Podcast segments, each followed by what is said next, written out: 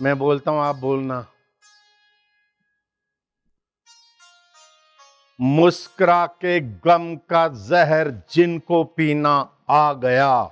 मुस्कुरा के गम का जहर जिनको पीना आ गया। यह हकीकत है कि यह हकीकत है कि जहाँ में उनको जीना आ गया। जहाँ में उनको जीना आ गया। उपनिषद का एक महावाक्य है। ऋतुम न निंदित तदव्रतम क्या करें? अर अर बड़ी गर्मी है अर अर अर, करके आप कुदरत में, ईश्वर में और अपने में परेशानी पैदा मत करो। शीतम न निंदित, बहुत ठंड हो रही, बहुत ठंड हो रही, कुल्फी हो रही। और ये तो हो रही, ठंड का अपना फ़ायदा है, गर्मी का अपना फ़ायदा है। क्यों? अरे, बारिश हो रही, अरे, होने देना। ऋतुम न निंदित शीतम न निंदेत, उष्णम न निंदित, पशुम न निंदेत। पशुओं की निंदा ना करो, ये तो गधा है, ये तो भैंस है, गधे की भी उपयोगिता है, जिसने बनाया है, वो सब जानता है। अरे, ये तो मच्छर है।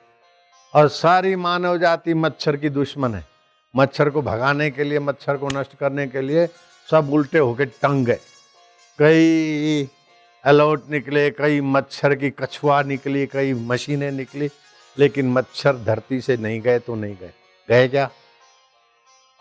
मच्छर को नहीं मिटा सकते, बोले, हिंदू काफर हैं। बोले, मुसलमान खराब हैं। हटाओ, मिटाओ।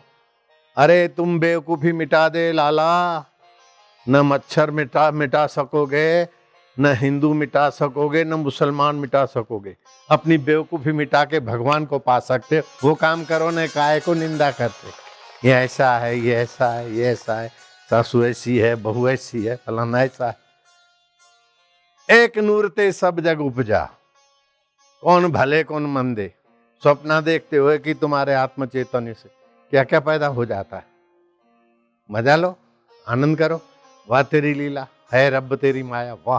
हरि ओम ओम प्रभु, वाह। वाह प्रभु, वाह। जिसका उपजा है, उधर नज़र डालो मूल में। ये सूती कपड़ा है। सूत निकाल देंगे तो कपड़ा रहेगा क्या? नहीं रहेगा। तो कपड़ा है कार्य और सूत है कारण। और सूत में से रुई निकाल दो तो सूत रहेगा। रुई कारण है। सूतकार कार्य है। रुई में से पाँच भूत तत्व निकाल दो तो रुई नहीं रहेगी। पाँच भूतों में से प्रकृति निकाल दो तो पाँच भूत नहीं रहेंगे। और प्रकृति में से परमेश्वर सत्ता निकाल दो तो कुछ भी नहीं रहेगा। तो सब में घूम फिर के परमात्मा की सत्ता है, परमात्मा की लीला है। रात को सोते हो ना तो तुम्हारा आत्मा परमात्मा में से सारी चीज़ें दिखती है। रेलगाड़ी दिखती है, उसके घूमते पहिए दिखते इंजन दिखती है, पैसेंजर दिखते हैं। अजमेर का दूध मिठा पी ले। आबू की रबड़ी बुड़ी खा ले, स्वप्न में रेल में जाओ। मुंबई का हलवा। कुरबानी खा ले। पुलम पुलम पुलम, ले भाई पुलम। सेव खा ले, शिमला के सेव। वो एक ही परमात्मा से सारी लीला होती स्वप्न में। नहीं होती क्या? वो आत्मा से एक ही लीला होती है, परमात्मा से सारी लीला हुई। ये ऐसा है, ये ऐसा है, वो ऐसा है। अरे खट्टे का अपना मज़ा है, तुरे का अपना, चरपरे का अपना है। नमकीन का अपना है, मिर्च का अपना है, सब सृष्टि में बराबर है। वाह। केवल बेवकूफ़ी मिटा दे, मौज ही मौज। किसने बनाया, बस उधर नज़र डालो।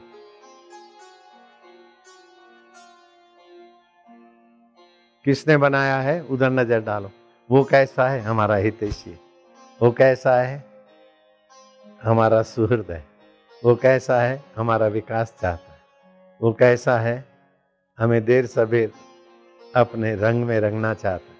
वो कैसा है? वो कैसा है तो वही जाने थोड़ा थोड़ा जानते तो मज़ा आता है। वाह प्रभु, वाह वाह प्रभु, वाह। हरिओम हरिओम प्रभु ओम, आनंद ओम। माधुर्य ओम, मेरे ओम ओम ओम ओम। बोलो, हरि ओम ओम ओम ओम ओम ओम, प्रभु ओम, प्यारे ओम। आनंद दाता ओम माधुर्य दाता ओम।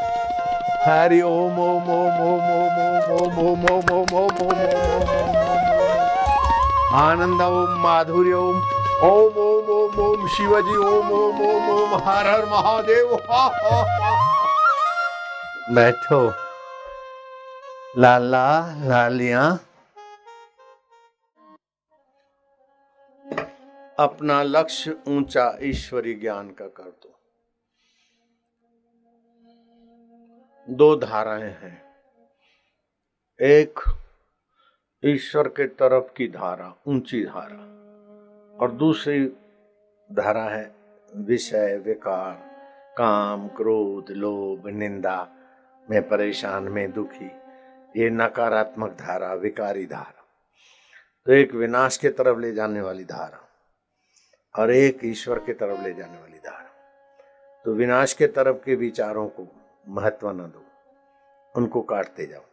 फालतू विचार ये ऐसा है, वो ऐसा है, ये बुरा है। मुझे ये सुख मिले। यहाँ जाऊँ तो सुखी होऊँगा, ये करूँगा तो सुखी होऊँगा, ऐसा बनूँगा तब सुखी होऊँगा। ये सब उलझाने वाले विचार हैं। मेरे पास कई लोग आते बड़े बड़े लोग। बहुत बड़े बड़े बाबा, बेटा की शादी हो गई है। आशीर्वाद दे दो। ये कश्मीर जा रहे हैं। अब शादी है, गहने हैं, कश्मीर जा रहे हैं। हाँ बोले हनीमून करने। ऐसे तो कई आते थे। मैं सोचा, कश्मीर तेरे पास तो ऐसा क्या सुख है कि बस शादी किया और तेरे पास सुख लेने को आते। तू कहाँ सुख छुपाया है? मैं देखने आता हूँ। तो मैं गया कश्मीर। छुप के गया था, किसी को बताया नहीं। एक इंजीनियर था जहाज़ इंडियन एयरलाइन का, उसको मैं बोला, मैं हरिद्वार जाऊँगा, लेकिन दिल्ली से हरिद्वार न जाकर अपने कश्मीर जाएँगे। मैं जरा जाँच करूँगा कितना कितना सुख रहता है उधर। तो कश्मीर गए। डेढ़ दिन रहा, मेरे को तो कश्मीर में से सुख लेना नहीं था। खोजना था कि कश्मीर में कहाँ सुख रहता है। सेवन स्प्रिंग, फूलों की घाटी, डल लेक फलाना फलाना, जहाँ भी घूमने की जगह थी। कभी दूध ले लेते थे कहीं फल खा लिया दोपहर को। भूख लगी, चने खा लिए, होटल वोटल का तो सवाल ही नहीं। डेढ़ पौने दो दिन रहे, सारा ढूंढा, फिर डल लेक है तालाब उसमें नावें चलती। हाउस बोट बोलते उसको। छोटे छोटे कमरे होते हैं, किचन भी होता है। तो बोले पाँच हज़ार रुपया पर डे। उस समय पाँच हज़ार, अभी पंद्रह पच्चीस होगा। क्या, ये क्या बोले फैमिली रूम है, ये लिविंग रूम है, ये किचन है। पानी कहाँ से आता बोले, वो तो आएगा पानी। में क्या, इसमें कहाँ से आता तुम ऊपर ले गए। हाउस बोट हाउस के ऊपर। टंकी रखी थी। डंकी भी थी। बोले, वो तो नौकर आएगा, डंकी भर देगा। अटैच लेटरिन बाथरूम भी तो इधर तो अटैच लेटरिन बाथरूम का जाएगा मसाला, और उधर से वो डंकी भरेगा। मैं क्या, हाय राम, क्या सुख के लिए लोग करते, क्या पागल आप समझ गए? एक जगह तो पानी जाएगा अटैच का, और दूसरी जगह से टंकी से, टंकी भरे पहाड़ पे तो जाने वाला नहीं हो अटैच वाला। ओहो, लोग सुख के लिए क्या क्या पीते क्या क्या खाते, हाय राम। ऐसे करते करते आखिरी घूमने का क्या होता है? बोले, वो कपल होता है ना पति पत्नी तो छोटी नाव में बैठते हैं। शिकारो बोलते उसको। अब हम पति पत्नी तो थे नहीं, गुरु चेला थे। हम क्या चलो अपन चलते। बैठे, और उसने चलाया। जैसे वो कपल घूमते हैं, ऐसा वो इंजीनियर और हम तो हम देखते रहे कि इसमें सुख कहाँ है। इतने में नाव वाला बाबा जी बाबा जी मेरा हाथ देखो। मैं क्या देखना? बोले, मेरे मुकद्दर में कहीं बम्बई देखना लिखा हो तो बताओ। मैं कभी बम्बई जा सकता हूँ क्या? मैं क्या बम्बई वाले तो यहाँ जख मारने को आ रहे अहमदाबाद वाले, दिल्ली वाले। अब तेरे को वहाँ ये मन की नीचे की वृत्ति है, जो जहाँ है और जहाँ से उठ का विचार उठता है, उस परमेश्वर के तरफ़ नहीं जाता। बम्बई जाऊँ। और बम्बई वाला बोलता है, कश्मीर जाऊँ। कश्मीर वाला बोलेगा बम्बई जाऊँ। सोलन वाला बोलेगा, दिल्ली जाऊँ, दिल्ली वाला बोलेगा, सोलन जाऊँ। अरे, जहाँ से जाया जाता, उस परमेश्वर में आ जाए तो अभी निहाल हो जाए, अभी बेड़ा पार हो जाए। कितना भी जा जाके रात को थक के वहाँ चले जाते, लेकिन वो परमेश्वर का ज्ञान नहीं है तो शरीर में ही पड़ जाते। शरीर में सोते। शरीर में सोते, कई लोग तो चिंता में सोते। कई लोग बीमारी में सोते हैं। कई लोग अहंकार में सोते हैं, मैं ऐसा हूँ, ऐसा करूँगा ऐसा कहूँगा, ऐसा करूँगा। अरे ये गिराने वाले लोग हैं, ये लोफर हैं। काम, क्रोध, लोभ, मोह, भय, चिंता, दूसरी जगह सुख। पत्नी सोचती पति में सुख है, पति सोचता पत्नी में सुख है। काला मुँह करके थोड़े देर के बाद दोनों मुँह घुमा के सो जाते और फिर महीना पंद्रह दिन बीते, फिर वही चाहे सौ सौ तमाचे खाएँ, चाहे सौ सौ जूते खाएँ, तमाशा घुस के देखेंगे। तमाशा वही है कि बस बेवकूफ़ी से परेशान हो रहे कोई सार नहीं, कोई सार नहीं बोलते फिर भी। यूँ फेंकेंगे। आधा घंटे के बाद फिर आग लगाएँगे मुँह में। यार बेकार है, छोड़ना तो चाहता हूँ।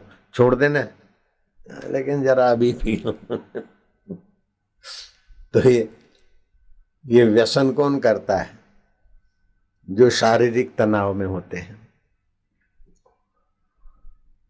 एक तो शारीरिक तनाव होता है। वो सुरा, सुंदरी और व्यसन में गिराता है। पान मसाला खाते अब पान मसाला कैसे बनता है? एक पान मसाला बनाने वाला व्यापारी था, मेरा भगत था। मैं क्या तुम बनाते हो, बताओ क्या क्या पड़ता है? बोले, बस सो सो पारी और कथा और स्नेह, वो फलाना फलाना। मैं क्या, वो फलाना पाउडर? बोले, वो सफ़ेद पाउडर होता है। नहीं क्या सफ़ेद पाउडर तो होता है कि लेकिन काय से बनता है? सच बताओ ना, तुम तो मेरे साधक हो। बोले, वो कानपुर में चमड़े का उद्योग चलता है ना तो चमड़े को साफ़ करने ऊपर का उसका लेयर उतारते, फिर उसको मैं क्या बोलो बोलो। बोले, वो चमड़े के लेयर का जो ऊपर का हिस्सा होता है ना, वो उसको फिर पाउडर बना देते। उसको सफ़ेद पाउडर और फिर अंग्रेज़ी नाम लिया बोलते। और कथा पढ़ने के बाद तो सफ़ेद पाउडर को, चमड़े का लेयर उसका पाउडर अच्छी राम राम राम राम। वो चिपकली मारते हैं। वो चिपकली सुखा के ओवन में उसको पीस के वो डालते हैं, पान मसाला में। और जहाँ से सुपारी लेते हैं, वो सुपारी वाला नागपुर का भगत। तो क्या सुपारी बोले, बाबा, मैं सच बताता हूँ, भले लोगों को बोल देना। तो धनेरे होते ना, जो चने में नहीं पड़ जाते, चावल में, चने में लाल लाल धनेरे बोलते हैं आप लोग, हैं? धनेरे समझते हैं? धूण धूण बोलते हैं धूल। जो भी बोलते समझ गए ना तुम बस। वो पालते हैं गोदान में। फिर सड़ी गली सुपारी में रहते, फिर नई सुपारी वहाँ रखते थे एक एक सुपारी में दस दस सुराख करते वो लोग। एक सुपारी में आठ दस धूल निकले, तभी वो पान मसाले वाला लेगा। वो धूल भी पीस जाता है, तभी पान मसाले का नशा चढ़ता है, आदत बन जाती है। हाय राम, चमड़े का पाउडर, चिपकली का पाउडर, धुन का पाउडर, सड़ी गली सुपारी, तंबाकू खा के सुख लेना चाहते ये सुख है क्या? ये है नीचे विचार है। तो साधक को क्या करना चाहिए? नीचे विचार, नीचे कर्म, नीचे आकर्षण को काटता जाए। ऊँचे विचार में अपना मन लगाए, ऊँचे कर्म में। जो सेवा नहीं कर सकता, उसका विकास नहीं होगा। जो सुख लेना चाहता है तो वो तो फिर ढूंढ में से सुख ढूंढेगा, शराब में से सुख ढूंढेगा, अपनी पत्नी होते हुए भी इधर उधर भटकेगा। ये शारीरिक और मानसिक दरिद्रता है। दूसरी बौद्धिक दरिद्रता होती है, ज्ञानजन्य दरिद्रता। तो ये तीन दरिद्रता में निगुरे लोग बेचारे फंसते रहते हैं। रामायण में आया, दरिद्रता सम जग दुख माही नहीं। दरिद्रता के समान जगत में कोई दुख नहीं। संत मिलन सम सुख जग नाही। संत के मिलन के समान जगत में सुख नहीं है। तो दरिद्रता तीन प्रकार की होती है। एक तो रुपया, पैसा, गहने, गांठे, मकान, गाड़ी, मोटर वस्तुजन्य अभाव को दरिद्रता बोलते दूसरी होती है भावजन्य दरिद्रता। सब कुछ है, लेकिन अंदर में फिर भी ये मिले ये मिले। उसके तो देखो, कमरे चार हैं, हमारे पास तो तीन है। उसके पास तो मंगलसूत्र ढाई लाख का है, मेरे पास तो डेढ़ लाख का है। इसके पास तो डेढ़ का है, मेरे पास तो साठ हज़ार वाला है। दुख पैदा करते हैं। उसका मकान ऐसा है, उसकी पत्नी ऐसी है, उसका पति ऐसा है, उसका बेटे ऐसे, हमारे तो ऐसे। हमारी पत्नी कुछ नहीं, उसकी सुंदरी है उसका सुंदरा है। ये भावजन्य दरिद्रता थी रावण में। अपनी मंदोदरी बुद्धिमान पत्नी थी। नाचने वाली भी थी, लंका की सुंदरियाँ भी थी। लेकिन सुरपंखा ने कहा कि तुम्हारे यहाँ क्या सौंदर्य है? तुम तो सौंदर्य के आशिक हो, सौंदर्य देखना है। तो राम जी की सीता, वही सौंदर्य की खान है। लंका में तो क्या है? गटर के ढक्कन है। सुंदरी तो वो है। ऐसा करके भड़काया तो सीता जी को ले आया और फिर क्या हुआ? मैं नहीं बोलूँगा। हर बारह मैंने दे दिया सलाई। ये भावजन्य दरिद्रता है। आप समझ रहे हैं? और दिल्ली में ताल कटोरा है। बड़ा कई अरबों रुपए की वो जगह है। स्विमिंग पूल ये वो। तो मैं पहले तैरता। कभी खबर दे देता था तो वो बेचारे सब सफ़ाई कर देते। V V I P pass बना था मेरा। उन्होंने, भक्तों ने बनाया था। तो उधर का नियम होता है, स्विमिंग पूल में स्नान करने जाओ तो पहले बात, स्नानागार में नहा के फिर जाना चाहिए तो मैं भी काय को नियम तोड़ू? मैं जाता तो उसमें नल तो मिले, पानी तो मिले, लेकिन वो शावर मिले नहीं। मैं क्या, किसी में नल नहीं है, किसी में शावर नहीं है किसी में कुछ नहीं। चालीस चालीस बाथरूमों में ये क्या है? बोले, बाबा, चोरी हो जाता है। मैं क्या, बीस बीस चौकीदार रहते हैं? अरे, ये शावर कौन चुराता बोले, बाबा, बड़े आदमी गए लो मिनिस्टर के बेटे होते हैं, यहाँ तो वीआईपी लोगों के लिए होता है। अब उनको कैसे हम पकड़ेंगे? तो अब मिनिस्टर के छोरे को कोई ज़रूरत है क्या फुहारा निकालने की? नल निकाल के ले जाने की। कोई कमी है क्या? भावजन्य दरिद्रता, जहाज़ में भी जाएँगे तो कई लोग चम्मच उठा लेंगे। नाश्ता करने। कई लोग कुछ उठा लेंगे। इधर उधर भी कई स्टील के गिलास रखते तो फिर शरबत पिलाने में तो स्टील के गिलास गायब। ये तो भावजन्य दरिद्रता, कमी तो कुछ है नहीं। तो ये मनुष्य के हल्के विचारों से हल्के कर्म होते तीसरा होता है ज्ञानजन्य दरिद्रता। जैसे विभीषण भावजन्य दरिद्रता में नहीं था, वस्तुजन्य दरिद्रता में नहीं था, लेकिन ज्ञानजन्य दरिद्रता, मैं तो अयोग्य हूँ, मैं तो राक्षस हूँ रावण का भाई हूँ।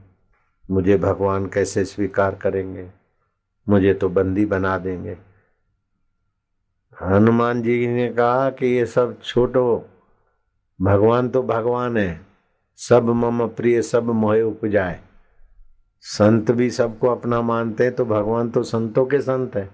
तुम खाली जाओ, ऐसा मत सोचो कि मैं ऐसा हूँ, मैं ऐसा हूँ। माइया, तुम भी ऐसा मत सोचो। हम तो सोलन वाले हैं, हमारे तो क्या करें? ऐसा। ये ज्ञान जन्य दरिद्रता है। अरे, कैसे भी हम भगवान के हैं? भगवान हमारे हैं। हमको भगवान नहीं मिलेंगे तो फिर किसको मिलेंगे? हमको नहीं मिलेंगे तो भगवान बापू जी को भी नहीं मिले होंगे।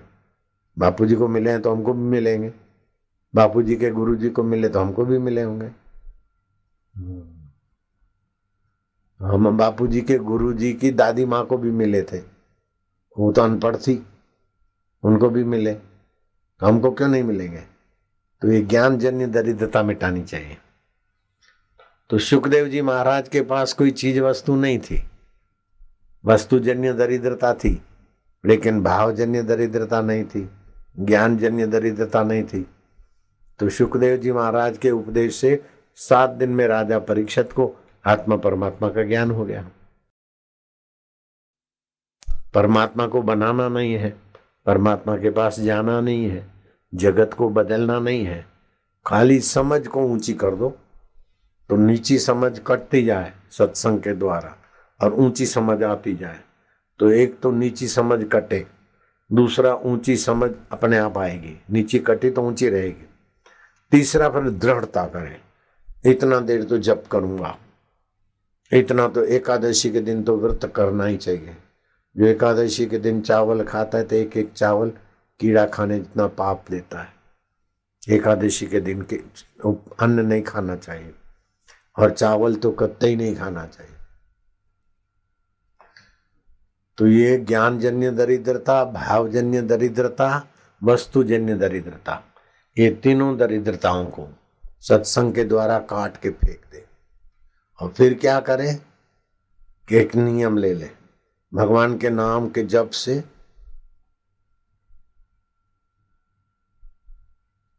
भगवत बल आ जाता है, भगवत शांति आ जाती भगवत ज्ञान आ जाता है, और भगवान के आत्मा के साथ तुम्हारा आत्मा एकाकार हो जाता है। जब वो गुरु के द्वारा मंत्र मिलता तो मंत्र चेतन हो जाता है। नाम जपत मंगल दिशा दशा भगवान का नाम जप से दशों दिशाओं में मंगल होने लगता है। जब ही नाम हृदय धर्यो, भयो पाप को नाश, जैसे चिनगी आग की पड़ी पुराने घास। जैसे चिनकारी होती और घास में डाल दो, फिर एक किलो घास हो सूखा, चाहे दस किलो हो, चाहे दस हज़ार किलो हो, दस लाख किलो हो। एक चिनगारी लगा दो सूखे घास में। ऐसे ही भगवान के नाम का मंत्र का जप, चाहे कितने जन्मों के पाप हो, चाहे कितने जन्म की बेवकूफ़ी हो, सब हट जाएगी। नाम जपत मंगल दिशा दशो। भगवान के नाम से दसों दिशाओं में मंगल होता है। अहमदाबाद से सटा हुआ एक गाँव था, बावला। वहाँ प्रताप सिंह जय कुंवर बाई, पति पत्नी के घर बालक का जन्म हुआ, लेकिन बालक बेचारा अंधा। जन्मते ही कुछ उसको बीमारी हुई माता बाता निकली। अब पाँच साल का बच्चा हुआ तो माँ बाप मर गए। अब वो बच्चा रेलवे स्टेशन पे भीख मांगे। अहमदाबाद से आनंद तक फिर वापस आवे, दो घंटा इधर जाए, दो घंटा इधर आवे। एक दिन कोई सत्संगी जा रहे थे। बोला, छोरा तो इस उम्र में भीख माँगता है? बोले माँ बाप मर गए, चल हमारे साथ कथा में। हम भी खाएँगे, तुझे भी खाने को मिलेगा। वो ले गए। एक दिन, दो दिन, तीन दिन कथा सुनी कि आदमी कैसा भी हो, कितना भी गिरा हो, कितना भी गया बीता हो, चाहे अंधा हो, चाहे लूला हो, लंगड़ा हो कुछ भी नहीं चाहिए। वो आत्मा तो परमात्मा का है। केवल परमात्मा के नाम का मंत्र मिल जाए, गुरु की कृपा मिल जाए तो महान हो सकता है। अब वो सूरदास को चस्का लगा। तो कथाकार को बोला कि आप हमको गुरु मंत्र दे दो। तो भाईदास महंत कथाकार थे। उन्होंने कहा, मैं तो भाई महंत हूँ और कथाकार हूँ। कथा करके अपना गुजारा करवाता हूँ चलाता हूँ। कोई सच्चा संत मिले और वो दीक्षा देवे और भगवान में कैसे मन लगता है वो लोग जानते हैं। और उन, उनके दिया हुआ मंत्र जैसे केबल में दे दूँ तो तेरे घर में उजाला नहीं होगा लेकिन पावर हाउस की वायर छोटी भी आएगी तो घर में टीवी गीजर उजाला सब हो जाएगा। तो किसी संत से दीक्षा लेना तो भाईदास की ईमानदारी पर मुझे प्रसन्नता है। कई कथाकार तो गुरु बनने के लिए चेले बना लेते। नहीं नहीं। सामने वाले का भला करने की ताकत हो अपने में। गुरु जब मंत्र दे तो अपना आशीर्वाद देने के अंदर की शक्ति उसकी होनी चाहिए। फिर कुछ दिनों के बाद गुरु गोविंद राम जी मिल गए और गोविंद राम जी ने दे दिया मंत्र। मंत्र दिया तो बोले, श्वास अंदर जाता है तो भगवान का नाम, बाहर आता है तो गिनती, इससे प्राण तालबद्ध होंगे, मन एकाग्र होगा, रात को सोवे तो भगवान में सोना चाहिए। ये पंच भौतिक शरीर तो यहाँ धरती पे पड़ा है, पलंग में। ये माया का है, मन भी माया का, बुद्धि भी माया का हम भी माया। मैं भगवान का, भगवान मेरे। श्वास अंदर जाए तो ओम, बाहर आए तो एक श्वास अंदर जाए तो शांति बाहर आए तो दो। ओम शांति, ओम प्रभु जी, ओम प्यारे जी। मन में जपते जपते, श्वास में चिंतन करते करते भगवान में सोया कर बेटा। तो भगवान तेरा भला करेगा। अब गुरु की बात मिल गई, वचन मिल गया। ऐसे सोता तो धीरे धीरे उसका मन भगवान में लग गया। अब कुछ भी बोले गाए तो अंदर से भगवत वाणी आने लग गई। अब तो उसको भीख मांगने की ज़रूर नहीं पड़ी, वो सत्संग करने लग गया।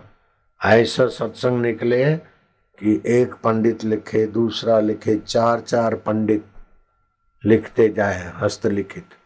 और बावन आश्रम बन गए उस सूरदास महाराज के। सूरदास भीखमंगा लड़के में से संत प्रीतम दास बन गए, क्योंकि भगवान का जप करे, यहाँ ओमकार का ध्यान करे श्वासोश्वास में जप करे, शास्त्र कोई पढ़े और वो सुने तो सत्संग की बातें रोज सुनने को मिले। वो तो कोई पढ़े तब सुनता था। तुम लोग तो कोई पढ़े ना पढ़े, खाली कैसे चालू कर दो, सीधा बापू के साथ कांटेक्ट ऋषि दर्शन हो चाहे ऑडियो हो वीडियो तुम्हारे को तो और सुविधा है। तो रात को हम भी रोज सत्संग सुनते सुनते सो जाते। आप भी सत्संग सुनते सुनते भगवान में सोया करो। जैसे प्रीतम सूरदास भगवान में सोए। बावन आश्रम, मैं उनका आश्रम भी देख के आया। अहमदाबाद से आनंद आनंद से चाल तीस किलोमीटर। संदेशर उनकी समाधि भी देख के आया। और उनके हस्तलिखित प्रतियाँ भी उन्होंने मेरे को दिखाए। मैं तो बापू था ने तो बड़ा आदर किया वहाँ के ट्रस्टियों ने। और विदेश के रोमारोला ट्रस्ट के ट्रस्टी भी उनके कुछ साहित्य ले गए अंग्रेज़ी में अनुवाद कराया। तो सूरदास है भीखमंगा है, लेकिन गुरु दीक्षा मिल गई, और गुरु की युक्ति मिल गई तो महापुरुष बन गए। भगवान का साक्षात्कार हो गया। तो इनके जीवन में वस्तुजन्य दरिद्रता नहीं रही, भावजन्य दरिद्रता नहीं रही, ज्ञानजन्य दरिद्रता नहीं रही, और संत मिलन सम सुख जगना है ये तो एक प्रीतम दास की बात बताई, ऐसे कई दृष्टांत है।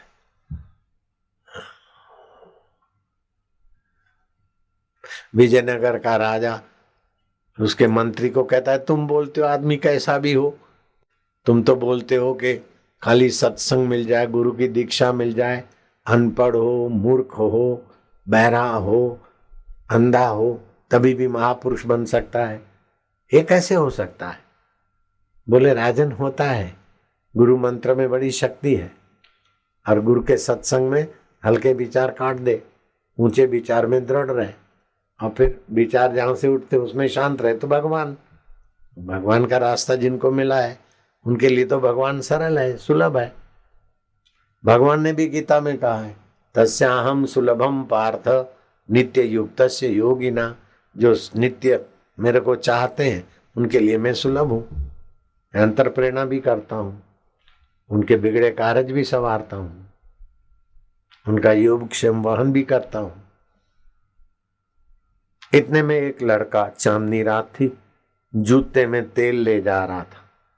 विजयनगर का राजा ने कहा ए, ए बच्चे ठहर क्या ले जा रहा है? बोले तेल इधर आओ।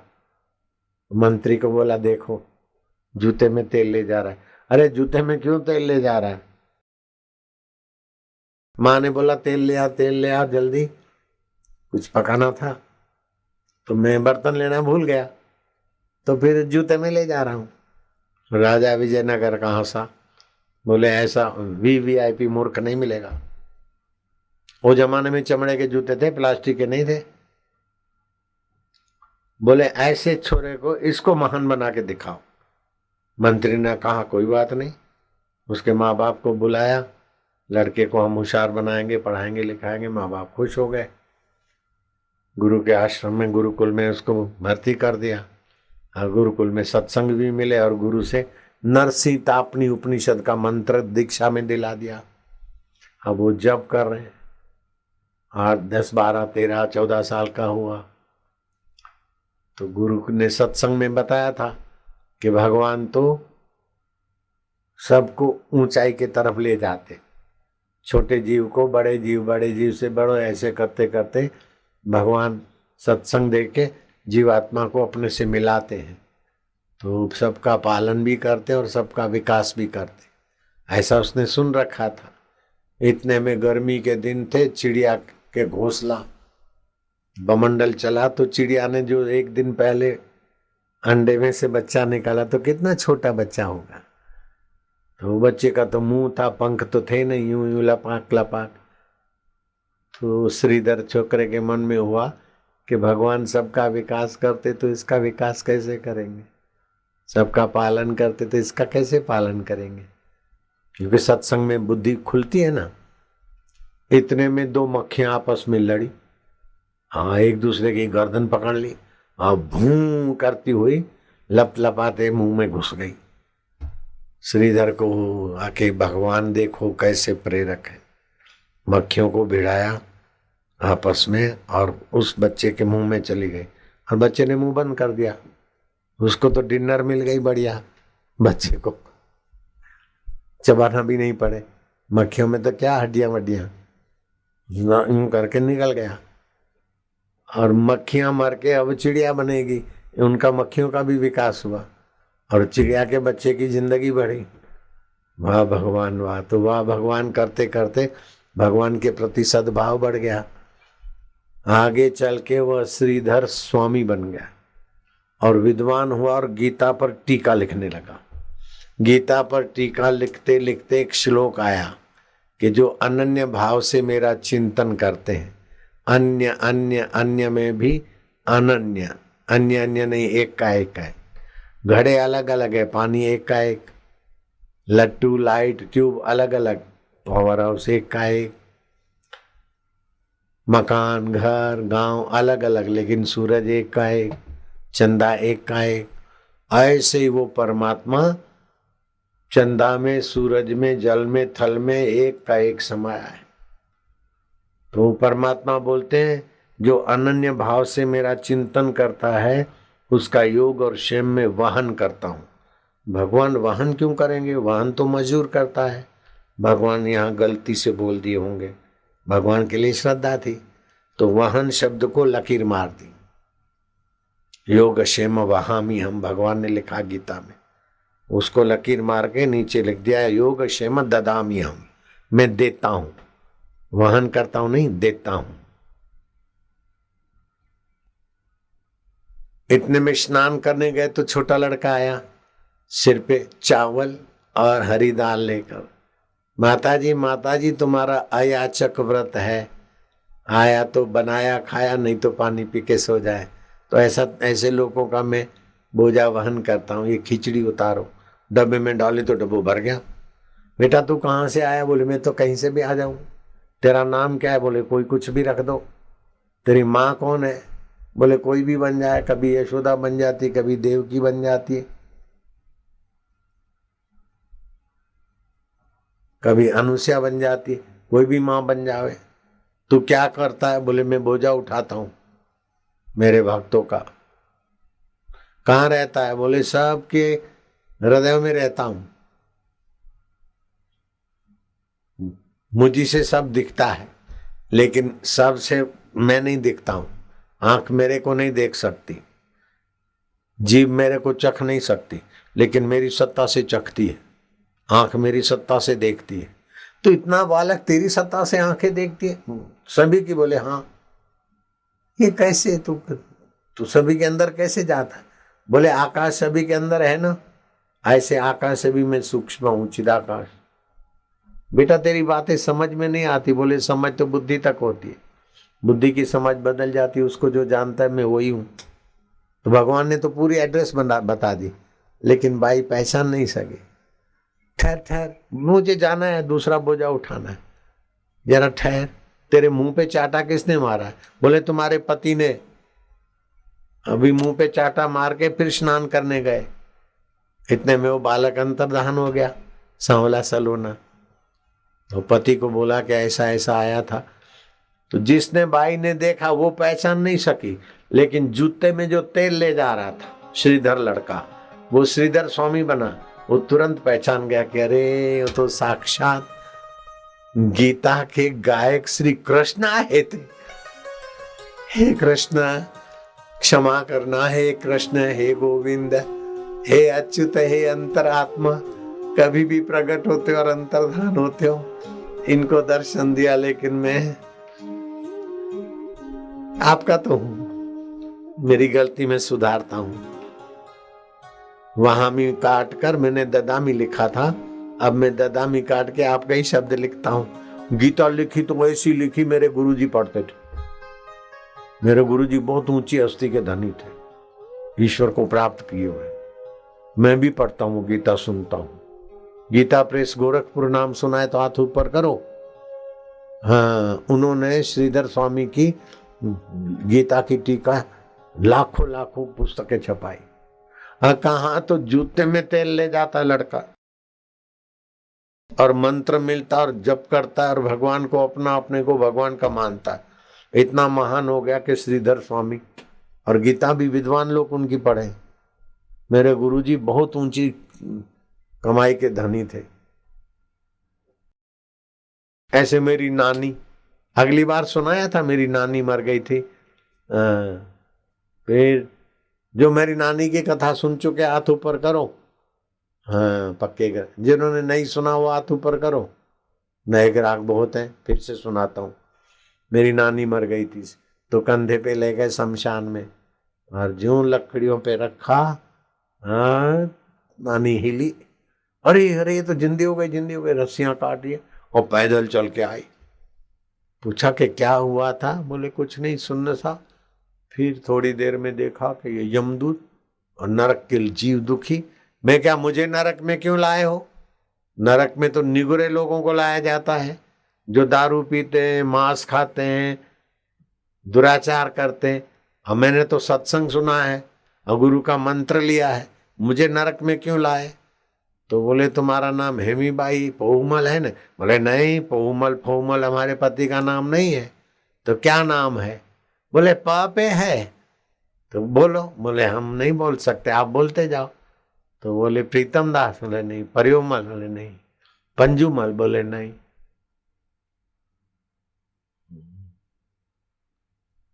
पोहुमल? बोले, नहीं।